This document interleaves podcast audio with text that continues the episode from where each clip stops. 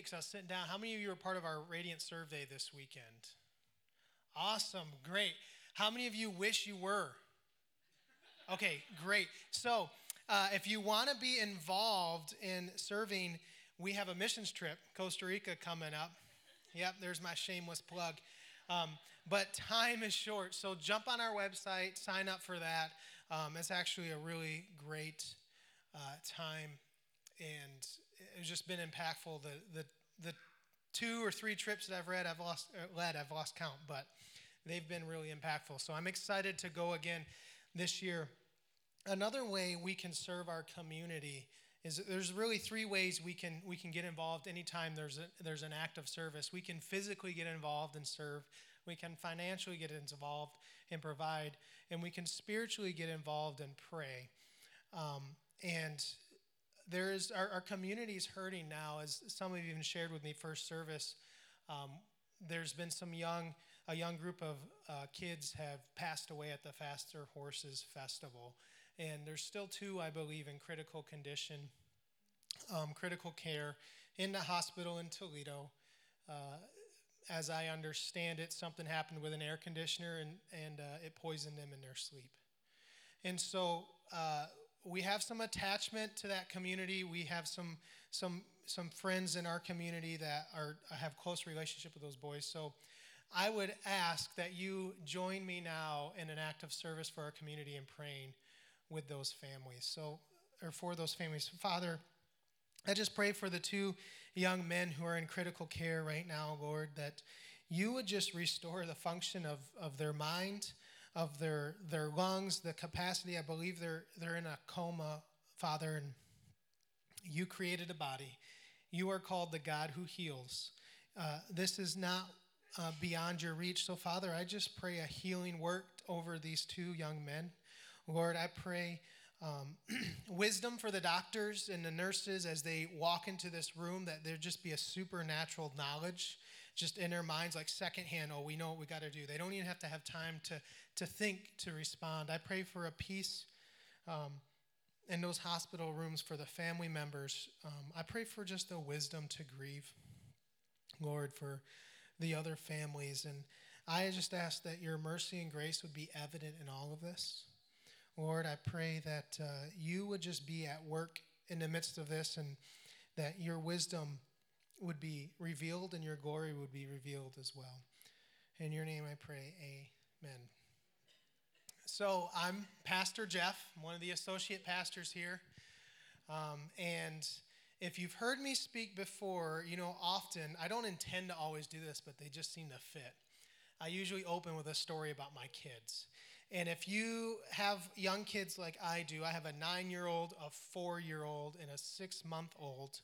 They're like a gold mine for funny and great stories. They always say things they shouldn't, and often they're embarrassing ones that you never tell.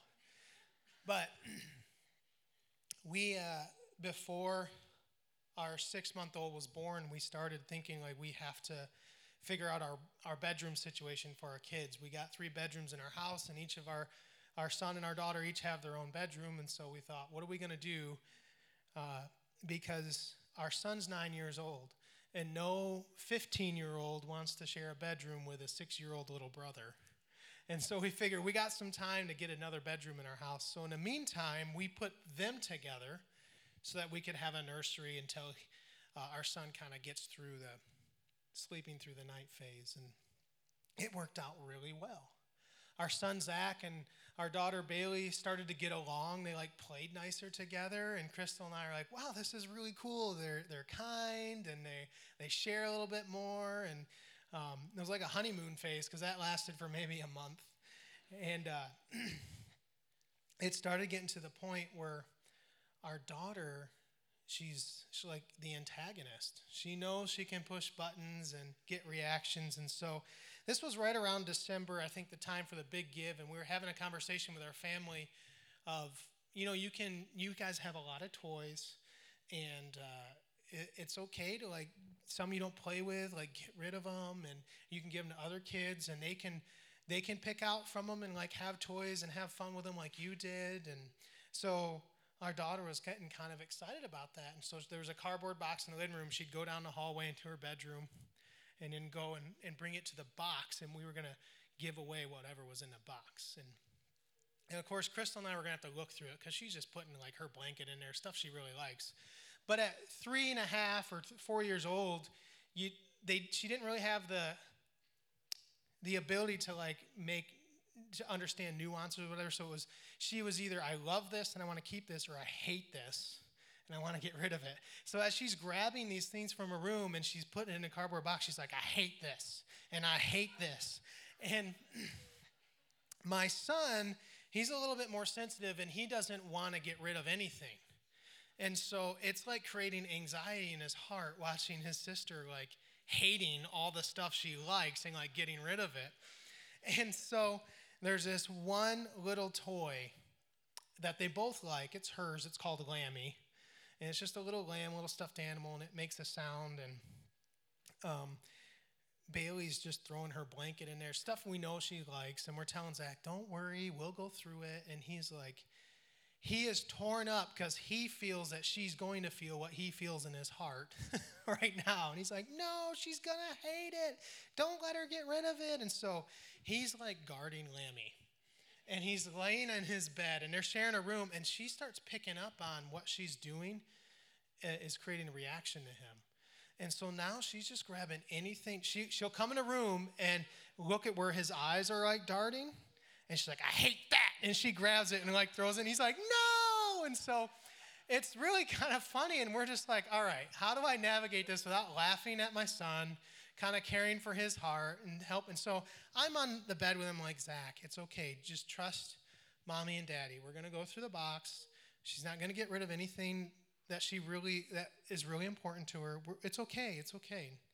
She keeps going in and out, and it's like everyone's like a dagger in his heart, and she knows what she's doing. And finally, I just get him calmed down and he's like sniffling. I'm like, it's okay. And she comes in the room. He goes, please don't get rid of Lammy. And she looks at him she goes, I hate Lammy. And then she, she goes to grab it and he pulls, he's like, no. And, and at that point, I just lost it. I'm like laughing. I'm like shaking, trying not to laugh as I'm holding him. And Crystal's looking away. And he's like, it's not funny. And it's like the, it, it got worse than that, believe it or not. So we, they started arguing more and more. So like a week later, Crystal's fed up with it. She's like, "That's it. You guys are going to back to your own rooms. Like we're not we're not doing this anymore." And you know, Bailey's just kind of like, "Whatever, I don't care." And Zach's like, "No, we have so much fun together. I'm gonna miss her." Like you guys literally share a wall and they knock on it at night, and it's like, you're you're gonna be fine. But he's like, no, and he's all upset about it. So as we're moving her bed out, as we're moving her dresser out, and, and just her toys, like again, it's working him up, and he's crying, and he's she's picking up on it. And he goes, This is the worst day of my life. And he's on his bed crying, and she, like from down the hall, yells, It's the best day of my life. And so here she is at four years old, twisting the heart of her nine-year-old brother. I'm like, dude, you gotta, you gotta work through, you gotta figure this out because she ain't giving up. But I tell you that story because there's a battle for your heart. And in our world today, there are many voices that will try to tell us who we are. And if we want to discover who we are in God's sight, we need to start reading this. It's all in here. And, and I'm not saying my daughter's the voice of the devil. However, I will say this the devil will use the voice of those you love to speak lies over you. So, Jesus put it this way when he said, he said to the Jews, this is John 8, verse 31 and 32. So Jesus said to the disciples who had believed him, If you abide in my word, you are truly my disciples, and you will know the truth, and the truth will set you free. And in our culture today, truth has become more of a subjective term. And if you look up in the Greek, what Jesus was really saying, that word for truth is aletheia. And the definition of that word brings with it this sense of reality. It, there's one of the literal definitions reads this way truth, reality. the unveiled reality lying at the basis of and agreeing with an appearance, the manifested, the veritable essence of matter. So I think to help us better understand, my, my paraphrase of that verse would be if you live out my word, then you really are my disciples, and you will know true reality. And this true reality will bring you freedom. God's truth is our reality. But what if we have trouble believing all that God says about us? What if our experiences don't match up? And as we're doing this series on heroes, I really identify with this one guy because I feel like that was kind of my experience, and I feel like that's his experience too, and that's Gideon. Gideon is an example of this. And so we'll be in Judges chapter 6, and it's going to pop up on the screen for you. Uh, verses 11 through 15 is kind of a big chunk. I got two big chunks today, and we'll read through those one at a time. So, Judges chapter 6, verse 11 says this Now the angel of the Lord came and sat under the terebinth at Ophrah, which belonged to Joash the Abiezrite, while his son Gideon was beating out wheat in a winepress to hide it from the Midianites. And the angel of the Lord appeared to him and said to him, The Lord is with you, O mighty man of valor. And Gideon said to him, Please, my Lord, if the Lord is with us, why then has all this happened to us? And where are his wonderful deeds that our fathers recounted to us, saying, Did not the Lord bring us up from Egypt? But now the Lord has forsaken us and given us into the land of Midian. So here's God saying, Gideon, here's who you are.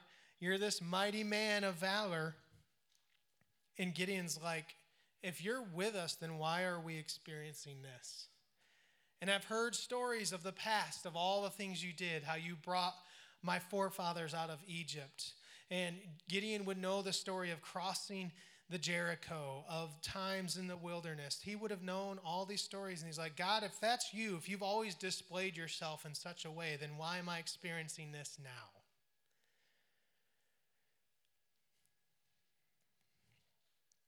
And this is how the Lord responds Go in this might of yours and save Israel from the hand of Midian. Did I not send you? God doesn't even answer his question. He's like, Here's a direction I have for you. Quite honestly, what happened with Israelite, Israel had turned their back to God, and God had, had sent this as a judgment upon them, nations to come and rule over them. And so now God is offering deliverance through Gideon. In Gideon's experiences, God, this, deter- this judges your character, right? If you were really good, we wouldn't be where we're at. Totally negating the responsibility that the Israelites had. And God doesn't answer me, He just says, Hey, go in this might of yours, save Israel from the hand of Midian. And Gideon says, Please, Lord, how can I save Israel? Behold, my clan is the weakest in Manasseh, and I am the least in my father's house. So if you get anything today from this message, don't walk away with me saying, My daughter is the voice of the devil to my son. Walk away with God's reality is always available to you. God's truth is always available to you. Even though Gideon didn't feel it, he was called a mighty man of valor. And Gideon's not acting like a mighty man of valor, nor did he feel like one. He's telling God, How can I save Israel? I'm the least in my clan, we're the least in the land, and I'm the least in my father's house. But did that change Gideon's reality? Is he a mighty man of valor, or is he least in all the land? Gideon's experience, his environment, was hiding in a wine press under the occupation of another nation. You don't uh, beat wheat in a wine press, you crush grapes in a wine press. He was hiding because that was the only freedom he thought he could experience. And Gideon was allowing this experience to define his reality. And maybe this is you. Maybe you have told yourself or you feel like I don't think uh, I don't feel like I'm a good parent. I yell at my kids. How many of you have ever yelled, shut the screen door? For the last time, shut the screen door. Or maybe it's go back to bed. Next one, you're getting a spanking. I swear, get back in bed. Maybe you just feel like I've I just fly off at the handle of my kids, and so I feel like a dad a bad parent. And after all, I didn't have good parents, so how can I know what a good one looks like? Or maybe you feel like I'm not a good spouse. I'm because I'm not always loving. And after all, wasn't marriage supposed to fulfill me? I'm not getting that, so why do I have to be a good spouse? Or maybe you're thinking, I don't feel like a good Christian. Last week I did this, and maybe there's this secret inside it's just eating you all up alive, and eh, nobody else really knows. And if it was up to you, no one will ever know. I don't know your story, I don't know your experience, but I know our God. And this is what he told Gideon in the midst of that. Verse 16 says, But I will be with you, and you shall strike the Midianites as one man. So, what was Gideon's reality? In the midst of an experience that says everything contrary, God was calling Gideon a mighty man of valor and that he would be with him. So, Gideon, what Gideon's getting in this moment is what we would call a rhema word. And in the Bible, we, we have this English word, word, that's translated from the Greek. And the Greek, there's two Greek words that we get the word word. So when it says the word of the Lord, there's two Greek words that we get for that. One is logos and one is rhema. Logos means like the, the, the result of an intelligence, the, the evidence of an intelligence, an argument. So, what all's written in here is like a logos word. And that's what, when Paul says to Timothy, all scripture is God breathed and good for correction and reproof and teaching, all that, he's talking about the logos word. But when Paul says in Romans that faith comes by hearing, and hearing by the word of God, that's rhema word. And the, difference between logos and rhema really is this it's not that one's better than the other. But have you ever been reading your Bible or going through a devotional and all of a sudden something just hits you all of a sudden? Like, I see this in a different way now. There's a whole new light to this. That's a rhema word. That's God breathing life into that word so that it's personal to you. And have you ever gone to some of your friends and you wanted to share with them this new way of seeing this verse or this new uh, this new devotion or something that just spoke to you in such a deep and profound way and you're like i got to tell you this. I was reading you know yesterday morning and i came across this verse in psalms or proverbs or whatever it is and and it just hit me and, and they're just kind of sit there like yeah that's nice. Not really respond. And you're like what's wrong with you? Aren't you saved? Like don't you appreciate this? Because for you it was a rhema word. For them it was a logos word it's not that it's bad, it's not that it can't lead them into truth or correction. But Rhema is deeply powerful and personal and intimate. And God uses both. And so, what Gideon was getting was a Rhema word from the Lord. This is how I see you, this is who you are. So, my question for you this morning is what does God call you in your experience? Because a good father will not call his children to failure, but he will call us to faith. And sometimes, as we walk in faith, failure is part of the process. And that's what the Lord did with Gideon. But Gideon still had his doubts. So, the first thing he did is he tore down an idol, and he gets some confidence from that. tears down an idol of Baal, and uh, he, he gains a little confidence. And then he puts out a fleece, and it gets wet, and then he puts out a fleece and it stays dry. And he's asking the Lord, I want you to do this each time. And I've heard people use that as an excuse to hide their fear, hide behind their fear. Well, I'm just putting out my fleece and see what God does. No, you're scared of obedience. and in putting out your fleece, you're disobedient. Gideon's here, Gideon's not telling God, you got to jump through these hoops before I obey you. And I want you guys to hear this morning God's not scared of your caution, but he won't lead someone driven by fear. Gideon was like, if this is you, God, I'll do it, but I want to know it's you. So would you please do this? Both fear and faith, both fear and faith paint pictures of the future. One says God can, and the other says God can't. One is belief, and the other is unbelief. If God tells you something that is contrary, whether it's a logos or a rhema word, that is contrary to your experience and what you're experiencing is telling you, then you must choose. Does God see this better than me?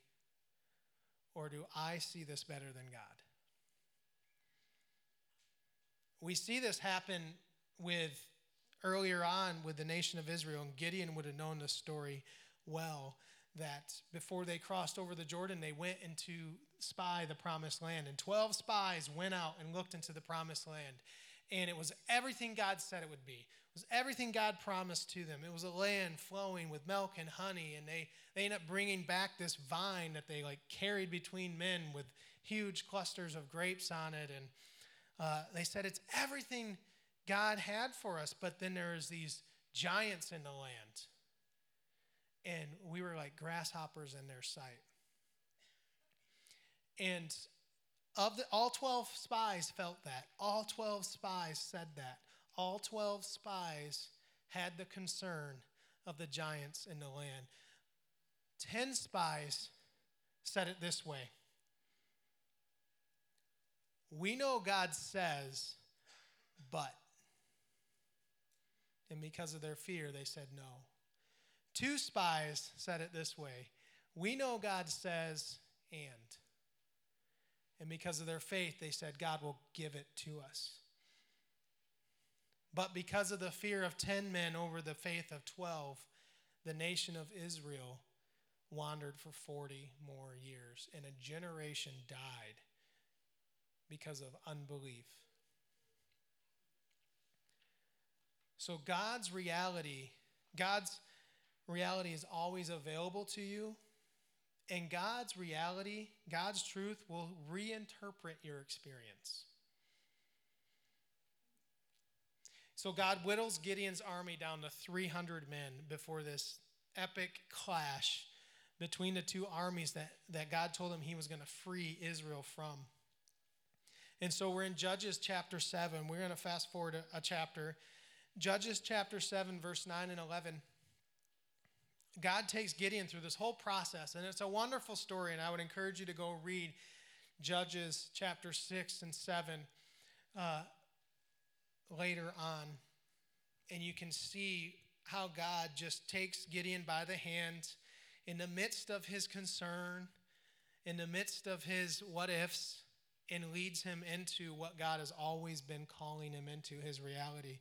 I think if we had a New Testament equivalent of the heart of Gideon, it would be that man that came up to Jesus and Jesus said, Do you believe I can heal? I believe it was his son. Do you believe I can heal your son? And the man said, I believe, help my unbelief. And God said, Okay. And he did it. God's not scared of your concern, but he won't lead you driven by faith. So, Judges chapter 7 this is what God says to Gideon Arise, go down against the camp, for I have given it into your hand. But if you are afraid to go down, go down to the camp with Purah, your servant, and you shall hear what they say, and afterward your hands shall be strengthened to go down against the camp. Then he went down with Purah, his servant, and the out, to the outpost of the armed men who were in the camp.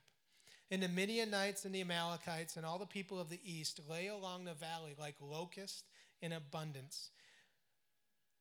And their camels were without number, as the sand that is on the seashore in abundance. When Gideon came, behold, a man was telling a dream to his comrade, and he said, Behold, I had a dream. and a cake of barley bread tumbled into the camp of Midian and came to the tent and struck it so that it fell and turned it upside down, so that the tent lay flat. And as comrade answered, This is no other than the sword of Gideon, the son of Joash, a man of Israel. And God has given into his hand Midian and all the camp. As soon as Gideon heard the telling of the dream and its interpretation, he worshiped. And this is a whole reason I wanted to share this verse today. He worshiped because I feel like I really identified with that. I went through two years of Bible school, and it's taken me at least 10 years to get over it. And yeah, you can laugh at that. I say it as a joke. But here's what I mean I could tell you all about grace. I could teach you from the scriptures what grace means, how we got it, how it's not earned, and it's something given to us by Jesus dying on the cross. And there's big fancy words like propitiation and what that means, and how grace is, a, is given to us through God. But I still always felt that God was mildly disgusted with me. And it wasn't until I went on our men's event four years ago, and I experienced that same grace among men that I knew certainly God must have it for me. And it was like Gideon. I knew God's, you're telling me something, but my experience is telling me something else. So I don't quite believe it. And it took him hearing the enemies tell about a dream of certainly Gideon's going to do this for Gideon to buy in what God was saying. And it took me to experience it, grace among men, to, to buy into what God had for me. And that grace was always there for me. That reality was always there for me. God didn't think less of me because I felt less. And God didn't, it wasn't that God did not like me because my experience told me I was unlikable. But the moment I began to see myself this way, with God's reality, everything changed. And I thought God was asking me to do stuff for him. And since I was failing at it, I believed I was a failure. So here's what I mean when, when God's truth shapes our experience. Uh, we, my wife and I, Crystal, we were with a mission organization. We were going to go overseas and plant a church in a tribal group in Indonesia. And I'm driving down the car one day and I'm feeling the tension in my heart of, I don't want to go. I want to stay here at Radiant and just serve and do be a part of what Radiant's doing. And I knew I could, in eternity, go to heaven and continue with our plans, and God's going to be like, Well done, good and faithful servant. You've done all this. Or I can stay here, and God would be happy with that too. I, it wasn't like I knew there was a moral choice but I struggled with it because I felt the anxiety of the supporters and everybody we had supporting us. We had about 40 supporters and about four churches paying for us every month to be in ministry. And I felt like it would be dishonest to say we're not going overseas. And I remember asking the Lord, like, what do you want me to do? I don't know what to do. And often when we ask the Lord for a solution to our problems, we want the solution, we want the answer, and He doesn't give us the answer. What I found is He gives us His way of seeing us, a reality, and when we walk that out, we find a solution to our problems. So here's what I mean by that. I'm asking the Lord, what do we do? I don't know to stay here or to go. And He He brought a memory came back to my came to my mind of about four years ago, and I was. Uh, with a friend, and we were setting up a trot line in Missouri. And his name was Abel, and his son's name was Andrew. And Andrew was about four or five years old, and Andrew really wanted to go with his dad and his dad's friend to set up this trot line because he just wanted to be with the boys. He was, he was like a daddy's boy, always wanted to do what dad was doing. And so we hopped in a van and went down to this river, and we began setting everything up and we needed a trash bag. And Abel says to Andrew, Hey, go back to the van, grab us a trash bag. We need something to put this trash in. And Andrew was so excited because he was like part of the mission now. like I have a job, I have a mission, I get to be part of the, the day with the boys, and I have something to do, I can contribute. And so he runs to the van, and it's just a few moments later, he's running back with this plastic bag, dragging behind. He's like, I got a trash bag, Dad. And he's so excited and like waving it around. And Abel's like, That's great. And so we use the trash bag, fill it up. We finish up setting the, the line, and we head back to the van. And I'm like clipping Andrew in his car seat. And Abel walks around the back, opens up the back hatch, and he's going to throw some stuff in. And he just starts laughing. He's like, Jeff, come here, look at this. And I'm thinking, oh no, what's, what's going on? I'm walking to the back, and there's trash all over the back of the van. And Abel's like, I tied up the van trash bag and put it in the back, and I forgot to throw it away. And Andrew saw it and shook it all out so he can bring us an empty bag. And I'm thinking, oh no, this boy's gonna get a spanking or something like he's gonna be in trouble. And uh, it blessed me even in the moment when that happened. Abel, Abel just laughed and he says, "Boy's just doing what his dad asked him to do. Asked him to get me a trash bag." And uh, so f- fast forward four years, the Lord brings that to mind, just out of the blue as I'm driving down the car, driving down the road, and I just kind of chuckle myself and and laugh, and and then the Lord says this to my spirit: I don't care what context you serve me in. I just want your heart. Go get a trash bag. And instantly, as I bought into that reality it shaped my experience. And the anxiety, the fear of telling my supporters was gone. It was, I, I know I have freedom to choose either one in this moment, and God will bless it. The problem is, God never asked us to do things for Him. Jesus said, I came to serve, not to be served.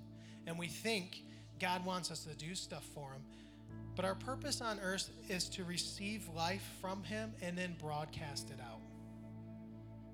And our reality is inherited, not created. Our identity is inherited, not created. In the moment you try to create your own reality, you step into a realm where you have no authority. You step into a realm and take on a responsibility that was never yours to bear, and you will be crushed by the weight of it. You were never meant to maintain a false reality. And a false reality brings bondage. And what happens is you are now a prisoner of your own thinking. Because when we create our own reality, we become our own source. And the problem Jesus came to solve was not human beings' bad behavior it was human beings being their own source.